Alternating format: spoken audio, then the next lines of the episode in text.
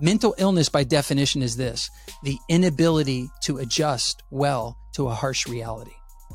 And mental wellness is by definition this the ability to adjust well to a harsh reality. So programs like whatever the victim program is could unintendedly perpetuate a victim mindset that says, I cannot do well because of this harsh reality in your life. No. What is going on? Welcome to the Wake Up Warrior podcast. I'm your guy, Joe, and today I am joined by a very, very, very special guest, my man, Brooks Gibbs. Brooks, thank you for joining us today. Thanks, Joe. So, this is a podcast for parents, teachers, and leaders. The idea is to throw out all kinds of ideas to help us think and to change, maybe not change, but give us different perspectives. And yours is one that I enjoy. So if you do not know Brooks, well, first of all, you should. Uh, Dr. Brooks Gibbs is a social psychologist, an award winning resilience educator who teaches students how to regulate emotions and solve social problems. Now, he has been over to, to over 2,500 schools and he spoke to them one on one and face to face. And he's got this amazing viral video. Well, many viral videos, but the one I'm talk- talking about in particular, Ava and I used to help with some of the bullying issues that she had in school. Um, and that's kind of how me and Brooks met. So, uh, I don't know if you remember it, but I remember it like it was yesterday. Well, anyway, essentially what happened is, um, one of my Ava came to me and said she was getting bullied, and I had zero idea how to handle it. Besides telling her to punch those kids in the face, right? And I knew internally that wasn't the move. Uh, a good friend of mine introduced me to the video. I'll make sure that video is here in the description so you guys can watch it as well. But uh, and me and Ava watched this video. Now she had to be like eight, seven, eight. It was uh, first grade, and it invigorated her to feel like she it almost was like she had weapons to take to school with her to kind of combat some of this bullying that was going to on. Clarify. to clarify, psychological weapons. Yes. Oh my goodness, I forgot about. Yeah, that makes sense. So psychological weapons at school. Uh, she it was just a, a complete change. Um, and then a couple months later, I ran into Brooks at CEP, a great um, uh, what is it? Uh, what are they called? I don't even know. It's like my wife goes to physical therapy. That's what it is. It's physical yeah. therapy. Yeah. Uh, I, I, actually use them myself, so it's weird that I forgot that. But physical, and I fanboyed out. I was like, bro, I know, like you, my daughter loves you. We have to take a picture so that I, I was complete clout chase. Um, long story short, uh, Brooks is now here. Many years later, we've been able to keep in contact. So again, Brooks, Thank you very much. Thanks, man. You know, um, the only time I actually felt like a celebrity. Uh, it's been a couple times in my life where people recognize me from the video, and uh, one time was actually at Safety Harbor Pier. Okay, some dude from another country, like in, in the Middle East, asked me if my name was Brooks Gibbs, and I said yeah, and he says your videos went viral in our country. And I was like, whatever, who sent you here? Whatever, you know, that's just, I'm not yeah. guy, you know, I'm not a, a famous person. And, uh, but it was cool because both times, well, a family member was with me to enjoy the moment that someone recognized me. My life matters. And I've, you know, I felt like calling my mom and saying, mom, you done good. I did something with my life, but, uh, I'm so glad that that video helped your daughter realize what was really going on when someone was trying to bother her. And essentially it's this when someone is being mean to you and their motivation is bothering you, mm-hmm. they want you to be bothered. It's a game of winning and losing. So if you're bothered, you lose and they win. But if you're not bothered, you win and they lose. And once you frame the problem in terms of winning and losing it, I learned that from school psychologist Izzy Kalman, my mentor uh, it really helps kids understand. Oh, you mean I'm playing in losing mode every time I get upset, and my feelings are hurt, and I start to cry or whatever. Like they feel great, I feel worse, and all I have to do is like not get upset, and and they don't feel great. I actually feel great, and they feel bad. And when kids lose games, they don't want to play the game anymore. So the mean kid we call bullies. Some people call them brothers because it's the same Ooh. dynamic at work with. Sorry about that, Franklin. That's right. So I'm glad it helped you, man. No, without a doubt. Um, I think one of the things that stuck out to her specifically and her being so competitive is that game mode that you're talking. She's like, oh, wait a minute. They are just trying to win. And once that snapped, it was, it was, I mean, it was so quick and instant. Um, but you do, you give some interesting insight and some specific tactical advice. What are some of the things that you tell them? And obviously you should still watch the video, but Brooks, what is that, uh, I guess, psychological weapon that you suggest? Well, I try to cure children of their offendability. That's mm. really the core of what I do. And um, if you can teach a child, you can teach a grown up the same thing. Uh, in fact, every grown up many times has um, uh, different levels of emotional uh, intelligence. And so if you can teach these uh, EQ strategies to children, then even a grown up with low emotional intelligence can learn it on the child level. And uh, basically, it's it's psychology 101. Um, I try to explain to children that it's it's not what they say that upsets you, but it's what you think about what they say. And if you think what they said was really bad, then you're going to have a really bad emotional consequence. But if you think what they said isn't that bad, then you don't have a bad emotional consequence. So it's really not what they say that's bothering you, but what you think about what they say. And in psychology, uh, specifically REBT, rational emotive behavioral therapy, Dr. Albert Ellis taught an ABC theory of emotion. A, the activating event or the aggression. Someone mm-hmm. says, I don't like you. C, the emotional consequence. That hurts my feelings, you know? AC, it happens so fast, but, but, but we think they hurt my feelings. We fail to realize that in between A and C is a letter B, and that's your belief system. What do you believe about what they just said? So the aggression has to flow first through your belief system before an emotional consequence manifests. And there's two types of belief systems. One is a rigid, demanding belief mm. system. You have no right to be rude to me. How dare you say that? You must respect me. The other is a indifferent, flexible belief system. Like whatever, you know, it's all good. I don't care what you say. So most of the time when you see kids with negative emotional consequences in their C, I yeah. pretty much means they're angry or they're crying. I can guarantee that there's a rigid, demanding belief system. And all I have to do as the parent or the therapist is I have to help them give up the grip of their demands that that must not happen and actually accept that it did happen and to help them understand it's to their benefit that it actually happened.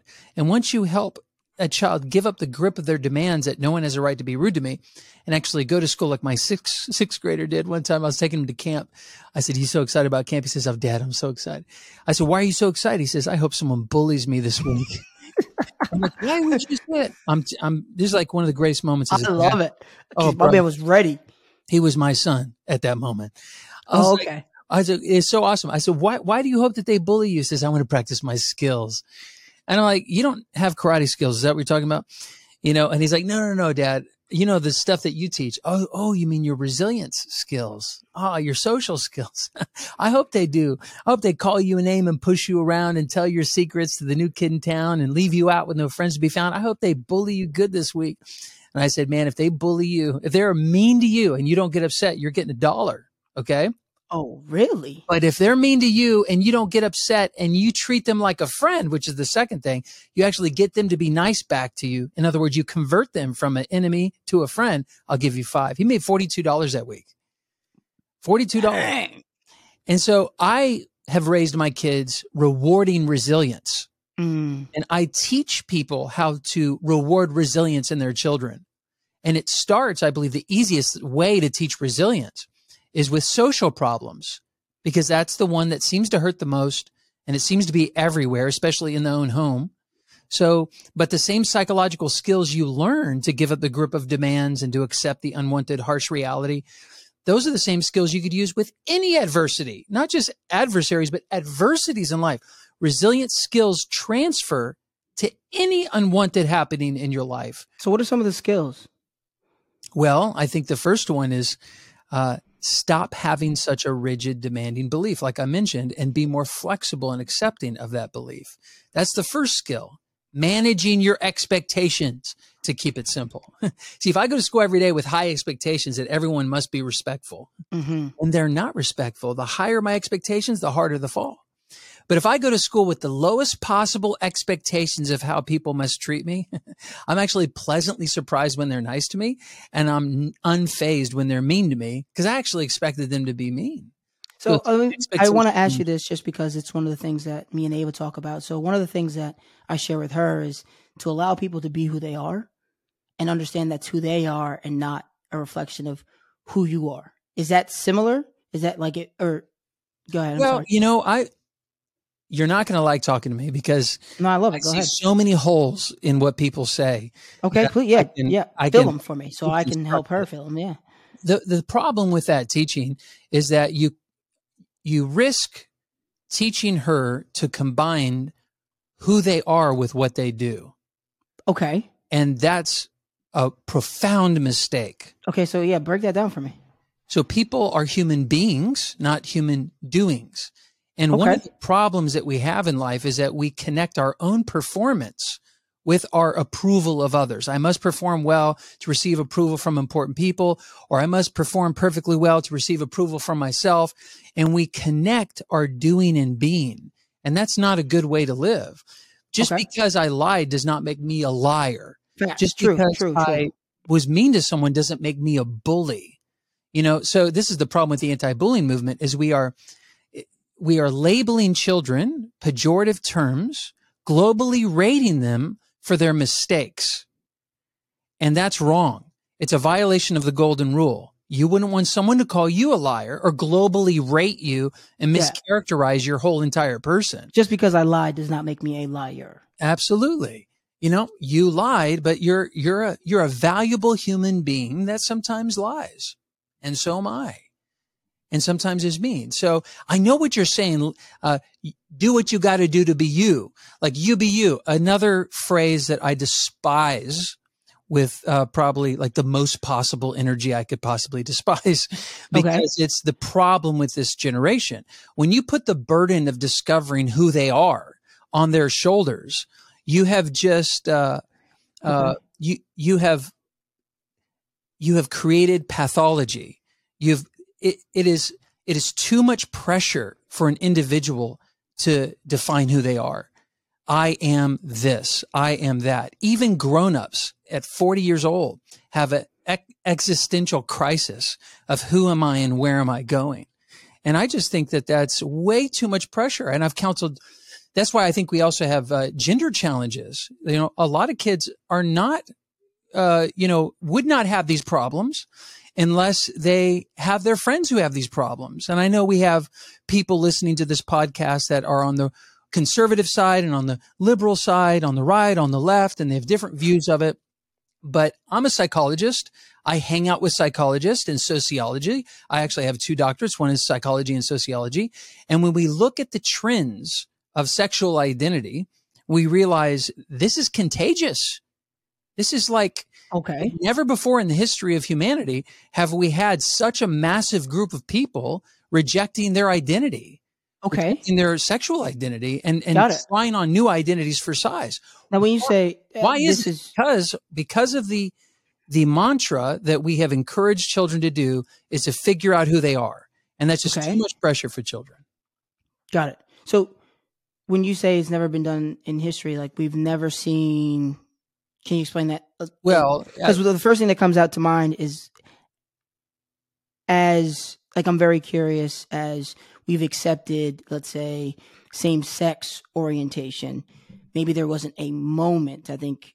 Well, well, if you look at the the amount, so it, typically, uh, gender dysphoria, which was in the DSM five of uh, psychological disorder, Okay. uh, was a hyper small group of people. Okay. It is an extremely unusual condition.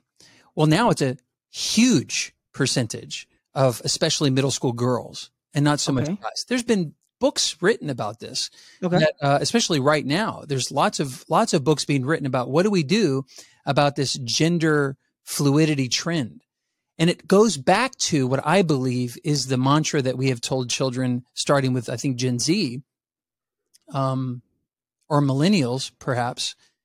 You be you, you be you, you do what you got to do to be you. What, And, so uh, I haven't heard that as much. Um, I'm, I'm trying to.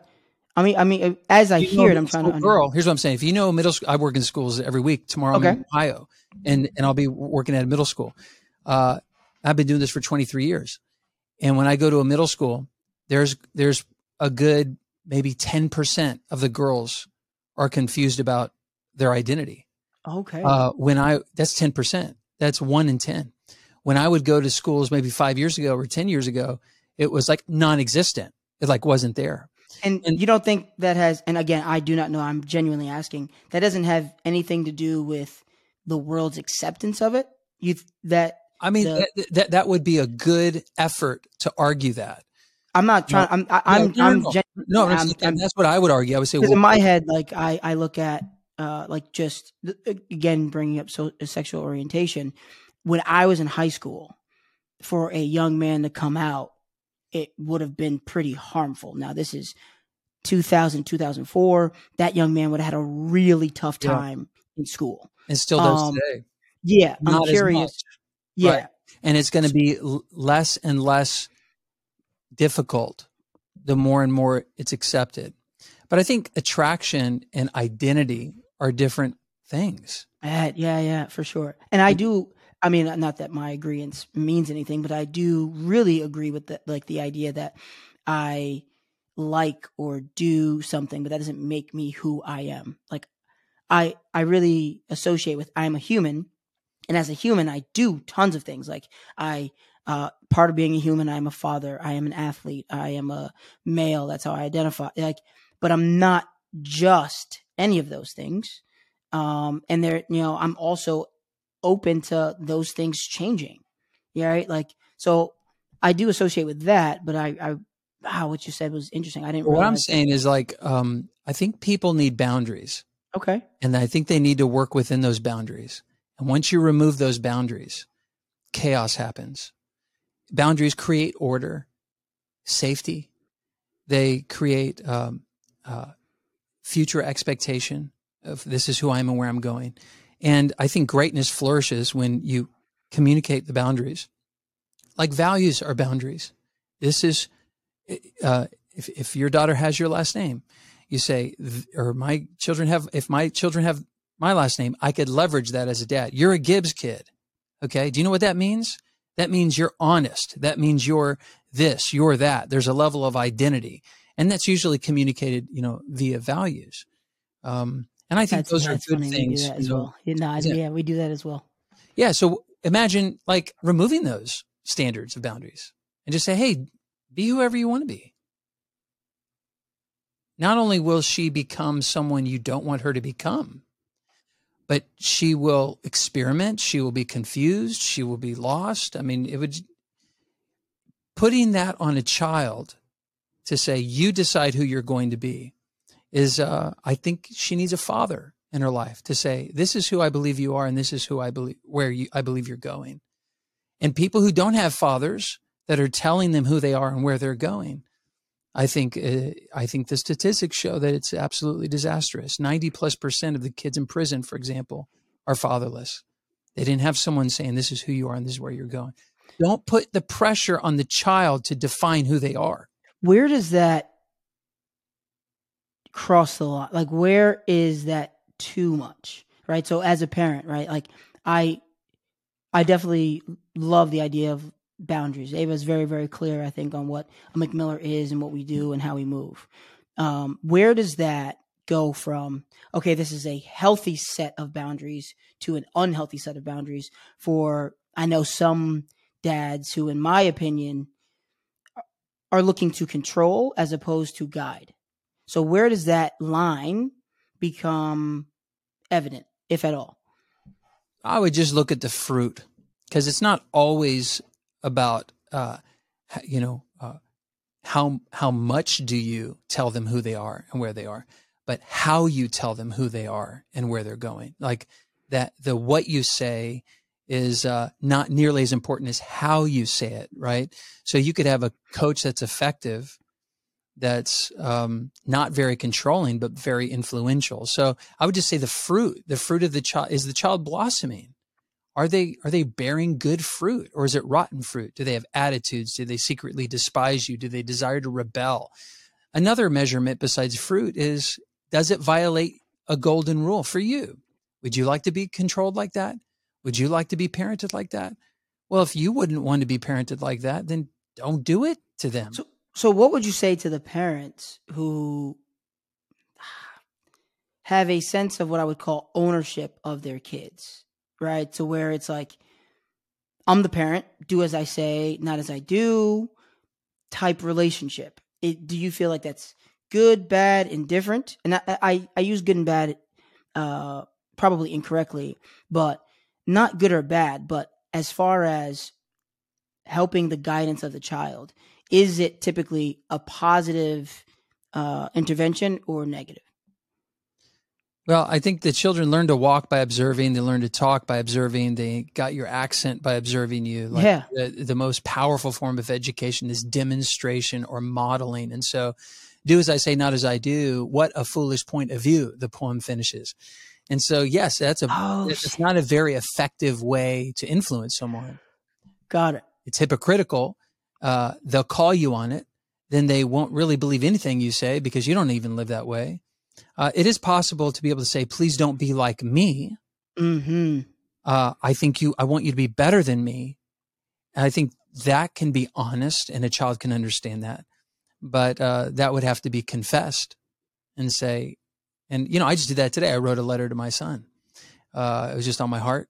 And I just wanted to tell him all the things that I admire about him and things that I remember.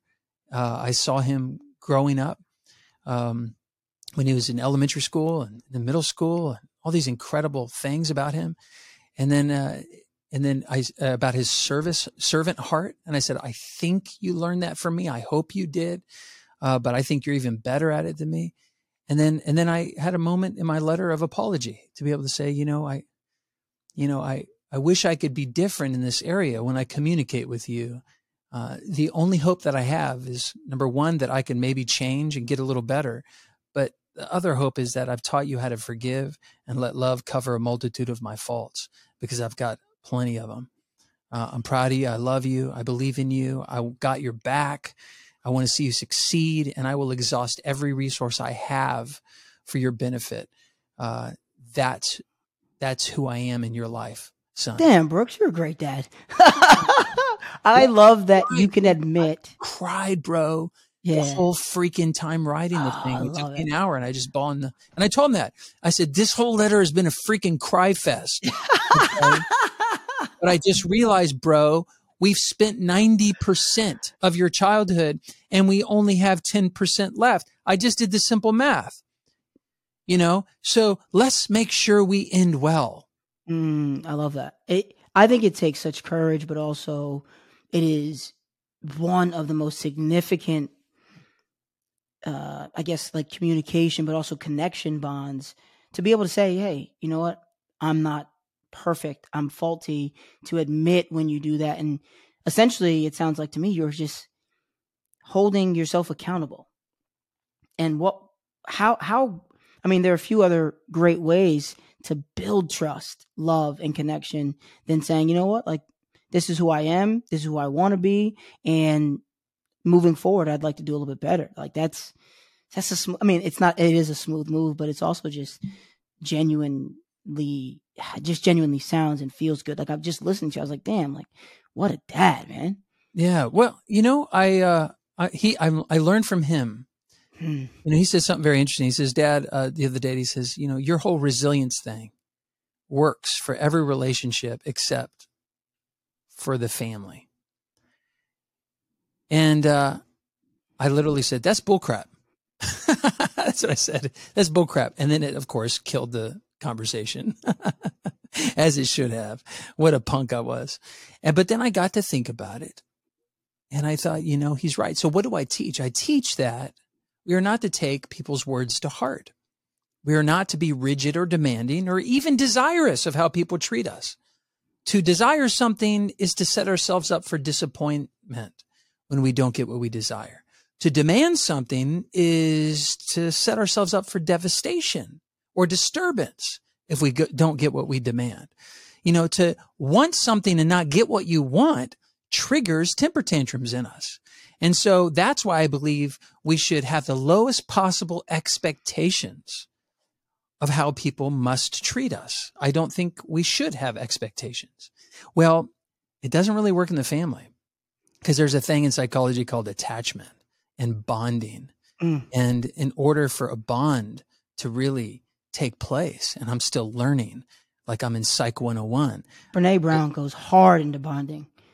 Yeah, man. I mean, you you have to have a desire. You have to be able to communicate your wants or your hopes, your disappointments, and then the reciprocity of listening and reflecting and engagement in the conversation of the other person, saying, "Okay, I will seek to change that. I'm sorry I did that to you. You know, will you forgive me and let me try to adjust to accommodate your preferences?" And if we're both just kind of like submitting to one another and listening to one another and accommodating one another, that creates bonds. Now, you don't want that type of relationship in the workplace and you don't want that type of relationship even with friendships really uh, maybe best friends but not your general you know uh, you know colleagues or uh, only intimate confidants would you want that but in the family you want that. You want how have i hurt you? So i'm learning through my son. Through his confession of dad. That's so smooth. That yeah, smooth. Yeah i need you to hear what hurts me and I need you to stop telling me to stop being hurt or to accept you as you are or to lower your, my expectations of how you must perform in my life. All that advice that you give everyone else, millions of people around the world, like it works for them in stranger environments, but not in the home. My man looked right at you and said, Hey, that's not what Gibbs do. I love that. Right. So I am the king of tangents and I love where we just went, but I do want to come back and just right. talk about some of the other things that you feel a parent whose child is being bullied um, outside of just those two things how can we help them and I, and I know you said not just bullying but just with adversity in general having them become more resilient how what are some of the other tools yeah. Uh, or frameworks that we could use for that well remember the heart of it is to give up the grip of the demand Mm-hmm. This must not happen to me. This better not happen to me. You shouldn't say that to me. Well, uh, you know, must and should, it, those are demanding thoughts. And so, how do we help a child give up the grip? I have a technique I developed, and it's really like common sense, but I formulated it into a, it's called negative, neutral, positive. And so, when I'm talking to a kid who's having a hard time accepting the fact that someone's being mean to them or accepting the fact that their parents divorced or that they got an injury and they're taken out of their sport, whatever the adversity is, they're having a hard time accepting it. The negative, neutral, positive goes like this How could this have been worse? Why won't this matter in your future? And how could this turn out for your good? So, negative, how could this have been worse? Allows you to throw your unwanted harsh reality against the backdrop of something worse. How could this have been worse? So you didn't get invited to that party. How could this have been worse? Well, I guess everyone could have been invited but me. But the truth is only three kids were invited. Most people were not invited. And I'm like part of that most people. I think it would have been a lot worse if everyone would have been invited but me. That's right. So being able to realize that your unfortunate situation could have been a lot worse makes you automatically feel less bad about it. Mm. And so the second question is, why won't this matter in your future? Well, I guess I'll be invited to future parties. That's right. You will. I'm sure you will. You're a very likable person. Uh, this won't matter in your future because you're going to forget about it. It's a big deal now, but it's not a big deal forever. And kids kill themselves because they lack objective understanding of their life calendar, that this is just a temporary problem which makes sense because they haven't lived like to think in 10 years to a 10 year old to think in 10 years i won't even think about this is tough because 10 years is their entire life. To me that's only a third. It's less than a third actually.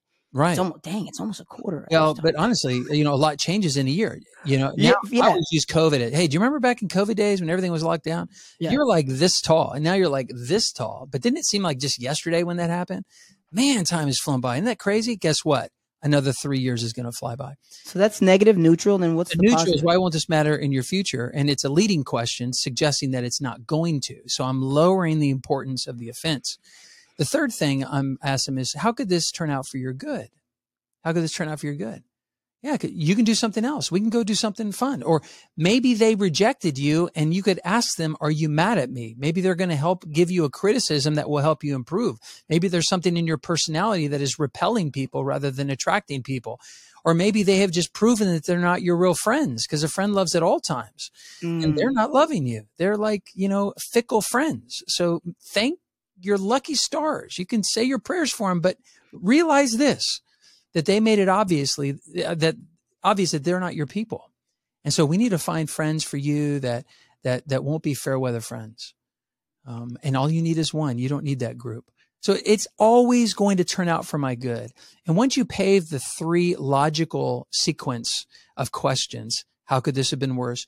Why won't this matter in my future? How could this turn out for my good? You literally pave a way in their brain to problem solve or to at least cope with a harsh reality. I, I, this word may throw some people off, but it came up. The question just came up when you finished there. Where do you see encouraging kids to? I want the word I'm coming to is confrontation. Like, where do you encourage, like the kid to say in that scenario that you just used, to just ask them, like, hey, you know, why wasn't I invited? Is it something that they should even care about, or is that something? Because I do see in certain situations them addressing that individual directly respectfully not like you know why didn't you you know why didn't you invite me? but more like hey like i was just curious. Why didn't you? Is there a place for that or do you see it as something that through the negative neutral positive it's not really necessary? Well i think asking them uh, why don't you find out why you were not invited? You will be able to see how important those people are to them Got it. No, I don't want to do that. I don't want to do that. Oh, so they're not a friendship worth keeping? I mean, because like mm. real friends like ask really hard questions.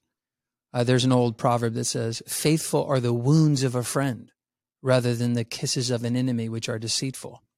Meaning, I'm going to punch you if I care about you.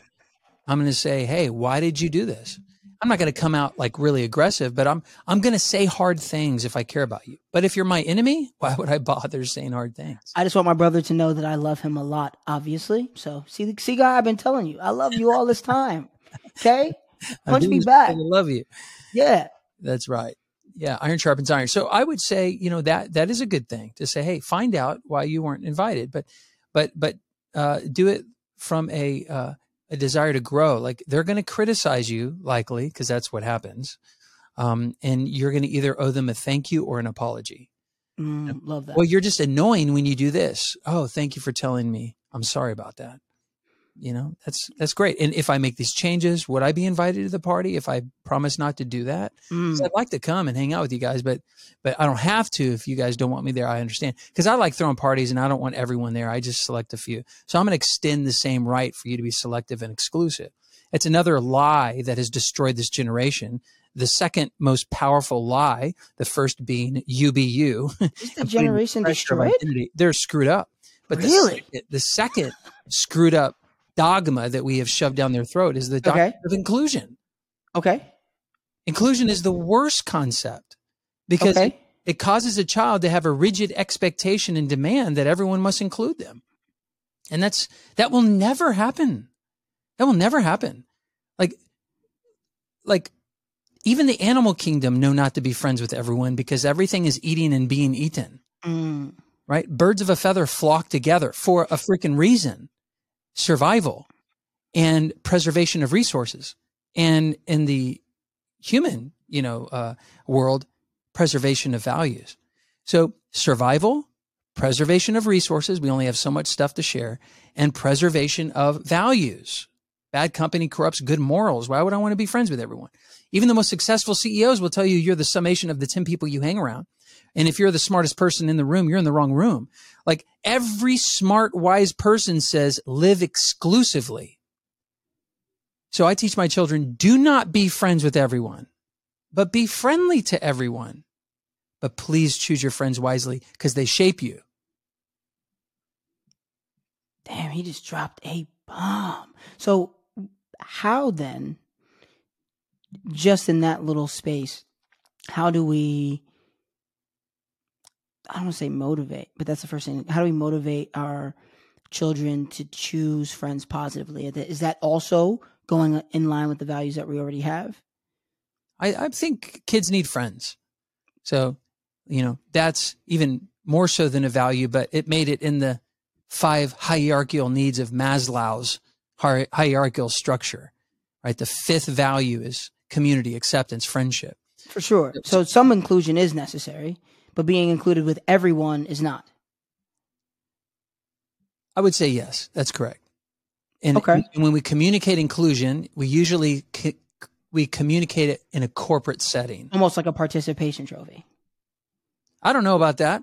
Perhaps, yeah, but that's more achievement. Okay, and this is more relational.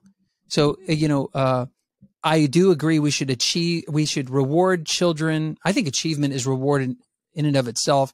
I think we should reward resilience, which is usually when you fail forward and with a good attitude. That to me deserves a reward if we want to see more of it. But the concept of inclusion is typically relational.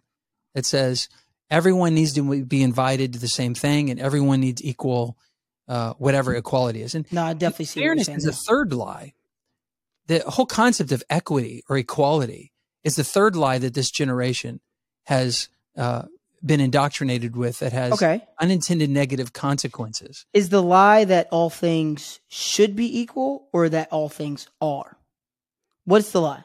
The all the, the lie is that nothing is equal. Nothing is fair. Wait, that is the lie or that's no, that's the truth. truth. Yeah, okay. You know, thanks for clarifying. Uh, the lie is um, things should be fair or things should be equal. Well, it's just, it's just, uh, it's a logical absurdity. Like there is no such, the only thing fair about life is that it's unfair for everybody. And there are so okay. many things outside of your control that you just don't control, including genetic skill and talent and opportunity and, and, uh, and the in that same, in that same right, would you then suggest that we should not fight for equity and equality or we just shouldn't assume that things should be equitable and equal? You know, it's a difference between equal opportunity versus equal outcome. And the equal outcome concept is unfair for those who uh, don't fit a particular uh, like minority group or victim group. Uh, and they're working really hard, but because of the color of their skin, they, they, they're out of the team or they're, they're not able to compete. And, and you say, well, we just want everyone to have a chance. And these people uh, deserve a chance because of their historic ancestry victimization. And, and, and if they weren't victimized like that, you know, 150 years ago or whatever, then this person would probably be more advanced than you. So we need to give them the opportunity. Well, you know, um, it's uh, any mind virus that promotes victimization is dangerous. And the entire discipline of psychology, which is a help discipline, is designed to help people who are victims not view themselves as a victim. Okay. But take responsibility for whatever is left of their life and do as best as they can with what they have. And that's everybody because the dude who's white or the dude who's brown or black or whatever the colors are, the nationalities are, you know, uh, they have victim stories. I didn't have a dad growing up. My, I had, you know, whatever, you know, three stepmoms or I had, I, I grew up in abject poverty or uh, this girl was raped or, you know, this person, like everyone, no matter where they are, has a victim story. Okay. And we need to, we, and they don't get equity because of their victim story. And perhaps they should. But if we start going around to say, what's your victim story? This is called, uh, in, in culture called intersectionalism. Okay. That the more victim cards that you can stack to help I, to, to create your identity profile.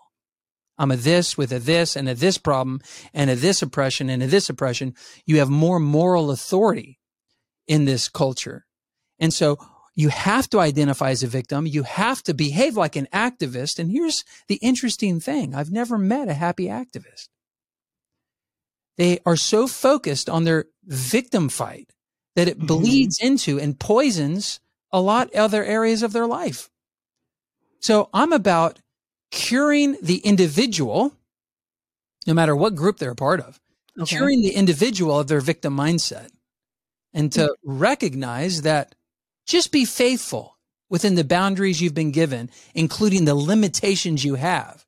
And if you can fight to expand your limitations so you don't have as many limitations, do it. Sure. Why not? Why not? Like, but, but I want to make sure I, I'm understanding you correctly. I definitely, I, I want to make sure I'm understanding you correctly. I definitely identify with the fact that um, if you are a victim, that doesn't have to become your entire identity. Um, you know, there. I agree with you that we all, in some way, are a victim uh, or have different opportunities than others. Are you, based on the description that you gave, are you saying that certain opportunities should not be available to certain victim groups based on No, I, I think uh, you know i think we're talking about diversity inclusion and equity which is uh, which is sort of like the modern doctrine and you know that's really I think the easy right way now. to ask the question would be like I'm sorry. I think the easy way to ask the question would be like so let's take uh, one of the programs like so, so we have a so like something like affirmative action. Would you say that is helpful or not helpful based on your I- ideas of inclusion and or uh, victims support? Let's say. Uh, Is, am I asking that correctly? yeah i mean I, I i suppose you know this is not an area that i like to um to swim in Okay. Yeah. Uh, no worries. but- I, I just want to make sure because what I was hearing. but it, let's say it was my kid coming to me Okay. and he says dad i could uh i could exploit this opportunity because of our the color of my skin Okay. to advance me in this particular college. And I would say, yeah, use, use whatever you can, you know, to advance yourself. It's fantastic. Go for it.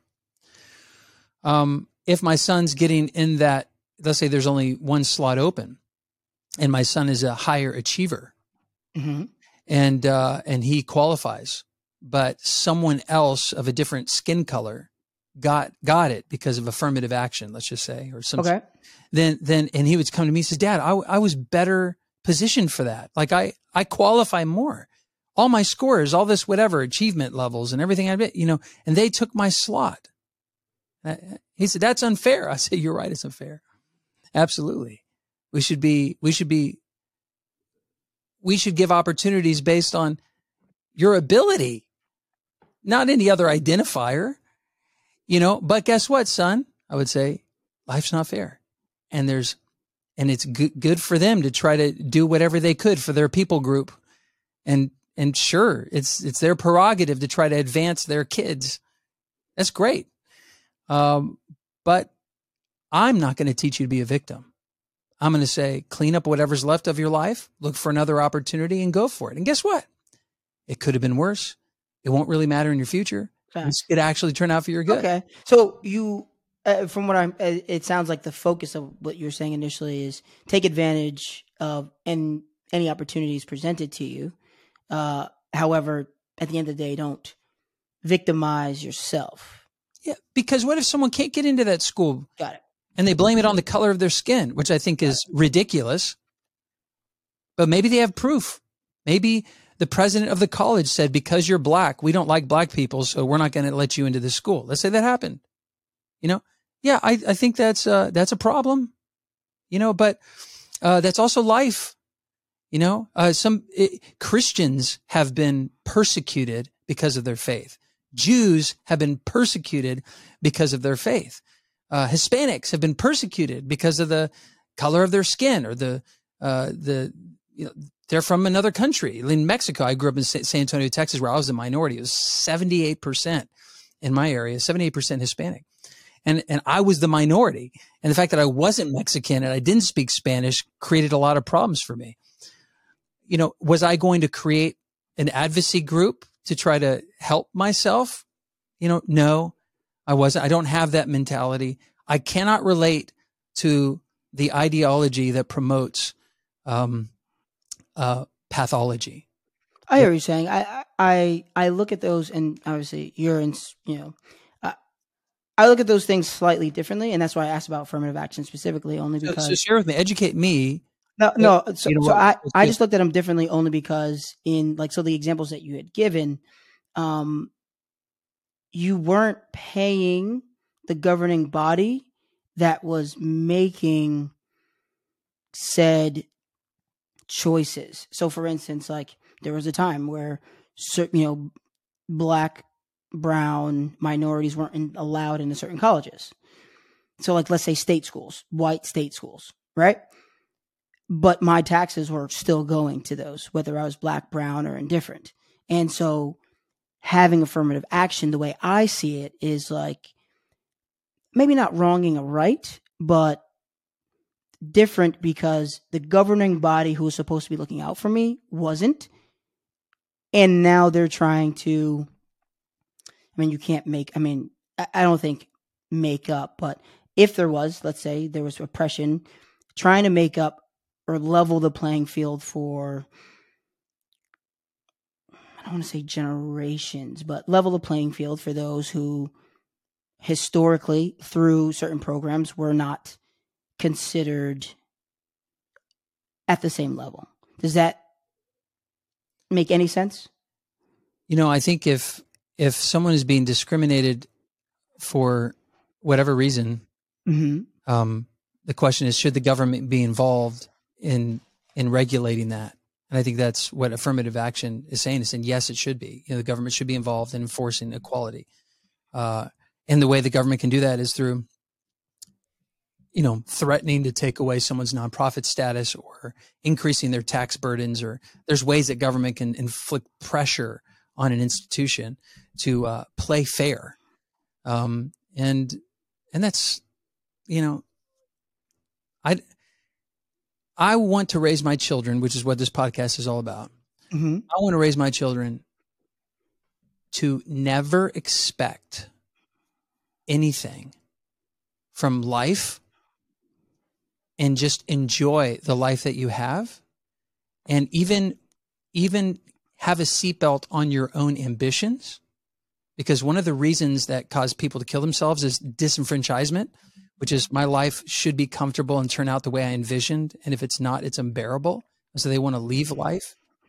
And so we we put all these expectations on ourselves. And i want my children just to be grateful. You you know, life is full of hardship. Life is suffering. I, I was counseling a kid uh, just last night, and he says, I'm sad. I said, Why are you sad? He says, Well, because I'm split between two families. I have to have 50 50 with my mom, 50 with my dad. And it seems like I never have momentum. And it seems like all the projects that I work on just only get half done. And everything takes me twice as long. I said, Well, then I think that's a that's a healthy emotion that you feel because you're in a sad situation. By the way, who said it's bad to be sad? Like most of us have a steady sense of sadness. And that's actually good. Sadness looks good on us. If we weren't aware of the homelessness, we wouldn't have sad pulling us down and be motivated to do something. Martin mm. Luther King was talking about how he did not want to be well adjusted. He wanted to stay maladjusted. Why? So that he could maintain empathy for other people. He enjoyed the steady sense of sadness in his life because it helped him live a balanced life. So I just told him, I told this kid, I said, uh, the only reason why the sadness is causing you to suffer is because you believe you shouldn't be sad. You believe you should be happy. And I asked him, who told you that you should be happy? And he says, That's a good question. I don't know. I said, Well, I'm telling you that I think it's appropriate for you to be sad. Now, you can laugh during the day. Did you laugh today? Yes, I did this. Did you have fun today? Yes, I did that. But I always go back to this sadness. That's right, because you're in a sad situation. And it's probably going to continue for the next three years because that's all you have left in the home. But the, the, the uh, maladjustment or the disturbance or the pathology comes when you believe you must be happy. Mm-hmm. So I try to mm-hmm. help people accept the harsh realities of their life and not necessarily try to change them, especially if they cannot change them. Mental illness, by definition, is this the inability to adjust well to a harsh reality. And mental wellness is, by definition, this the ability to adjust well to a harsh reality. So programs like whatever the victim program is, to me, um, could unintendedly perpetuate a victim mindset that says, I cannot do well because of this harsh reality in your life. No, that's a harsh reality in your life. It could be worse. It really won't matter in your future. It could actually turn out for your good. And that's your goal is to discipline your mind to say yes to harsh realities and adjust well to them and leverage them for your advantage and not look to God or the government or, you know, some sort of program to, uh, to make everything accommodate you. God, is that what you? So, I mean, obviously, you have more information on this. Is that what people are doing? Are they looking for something to fix, or are they looking for something to allow for more access? No, they're they're wanting the government to solve their problem. Mm. This is nothing's clearer than the anti-bullying movement. Okay, stop my bully for me. You know, get rid of him, like punish him. And it's like, uh, no. not only is it not possible, yeah. take someone out of school for being mean, unless they committed a crime against you. But 99% of the aggression in schools are non criminal and they're aimed at hurting your feelings. Well, the entire anti bullying movement was built on the false premise that children are powerless to solve their own social problems and the government is responsible to solve their kids' social problems. Well, the problem. So I haven't seen any of that. Um, can you break down what is the government trying to do to remove yeah. bullying? So I wrote a whole book on it. It's called Rethink Bullying. They could what, read it if they care at rethinkbullying.com. The, the link for the book is here in the description. So make sure to check that out if you're interested. So basically, the you know you ask a child what is a bully, and it's they're, going to tell you it's it's mean people. So when someone's mean to you, and uh, usually they break it down into four categories. When someone says something to you mean, or they do something to you mean, like flick you off or give you a push, or they say something mean to you to somebody else or about you to somebody else. That's like gossip and rumors, or they do something with someone else without you, and that's exclusion or you know avoiding. Okay. Ignoring. All so right. Four categories of aggression, and so that would be bullying. You know, in in the mind of a child, in the mind of a parent, and uh, and even in the legal definition of bullying it's both direct and indirect, verbal and nonverbal. Well, that's every unwanted thing. So unfortunately, uh, we have anti-bullying laws that say no one is allowed to do that stuff to you. And if they do, they're going to Ever? be punished. Right. That, that, I mean, that, hmm. So I, I do hear what you're saying. Cause I feel like that does mm-hmm. not prepare you for the real world. Here's what's interesting. There's not a working anti-bullying speaker today they're they're now if they're still working, they've abandoned the anti-bullying and they have moved to social emotional learning or mental health. And so the reason why there's no no more anti-bullying anything is because it didn't work. But from 99 when the first anti-bullying law was written till today uh, there are still anti-bullying laws that basically say yeah yeah wow. no no one has a right to to hurt your feelings. They, it's, it's called power imbalance. And the only way that they can measure power imbalance is that if you feel bad and they feel less bad than you. Uh, again, I, I wrote a whole, whole, book about it, and and the fact that we call it bullying. What's up? No, I was saying in the description, it's going to be there. Yeah, yeah. The fact that we call bullying, uh, it, there's no other. It is an example of the absurdity of uh, the theory because we're not even being specific when we say I've been bullied. That tells me nothing. It's like telling a cop I've been abused, and the cop's going to say, whatever. I don't even know what you're saying. You've been abused. What are you talking about? Be what happened? Yeah. Like, give me specifics. Did he punch you in the face?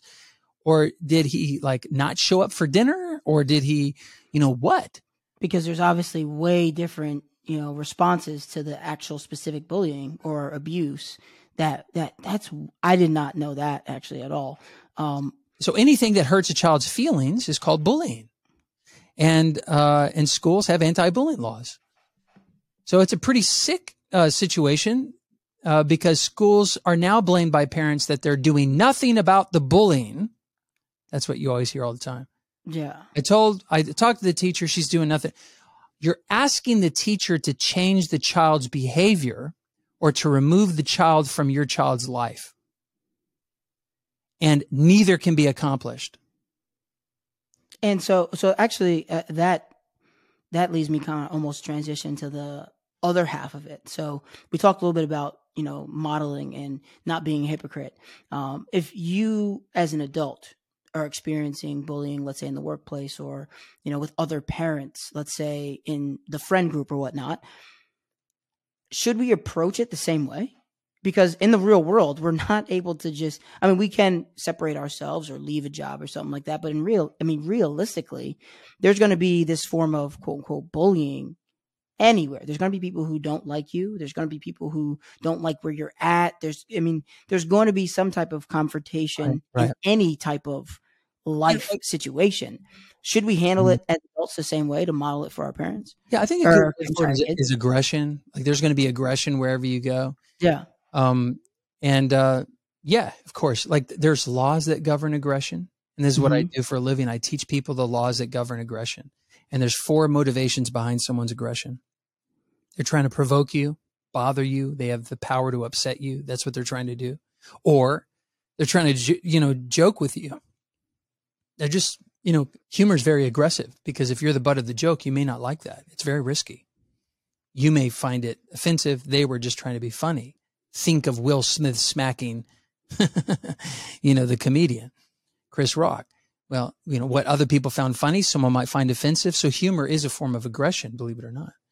And so sometimes you're the butt of the joke. You may not like that. The th- third motivation behind aggression is uh, someone's hurt by you. You know, you said something or did something that they processed in a way that disturbed themselves, and uh, and they're mad at you because they believe you hurt their feelings.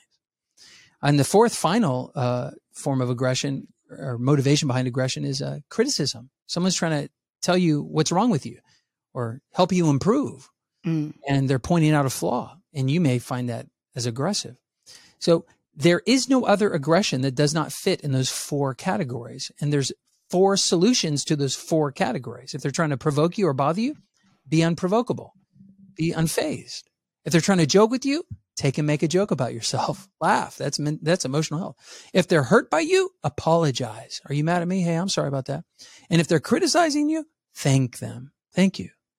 So yes, the same aggression we see on campus and online for the little ones is the same types of aggression that we see in the big adult world.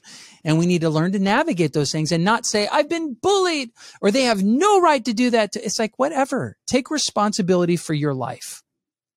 Take responsibility for your emotions because no one hurts your feelings. No one makes you angry. It's that belief system part of the Yes. spectrum that you talked You- about earlier. hurt your own feelings. You upset yourself. If you want to stay truthful and scientific, then you have to come to grips with the fact that you keep disturbing yourself because of your rigid demands and your expectations of how life must work and people must treat you. And that's the root of all of a person's emotional problems. Wow. Okay. Brooks, you got the you got the mind just rolling right here. I'm definitely Well, I don't like people to feel like a victim. no. I definitely I am 100 percent on that. victim. But Yeah, we, I we promote with that. victimization in this culture. We, we promote. What are some ways? Because maybe I'm misunderstanding it. What are some other ways that we are promoting victimization, I mean, especially just, for our you know, kids? Google woke. Okay. Whew, okay, so that was a lot to unpack, and that's why we're gonna give ourselves some time to digest that one over the next week. So we're gonna get the second half of this interview next Wednesday. Make sure to subscribe on whatever platform you're on so you don't miss out. Because next week Brooks is gonna talk about how he feels the black community and the Jewish community have handled victimization differently. He talks about frustration tolerance and he gives us a few ways that we can handle that and deal with it slightly better for us and for the kids. But next week is a lot more talking about the parents and teachers and leaders themselves. You're not going to want to miss this. If you're already part of the True Warrior Society online, you actually have access to both episodes right now. So go into the portal and make sure you get it for yourself if you want to get ahead of the crew.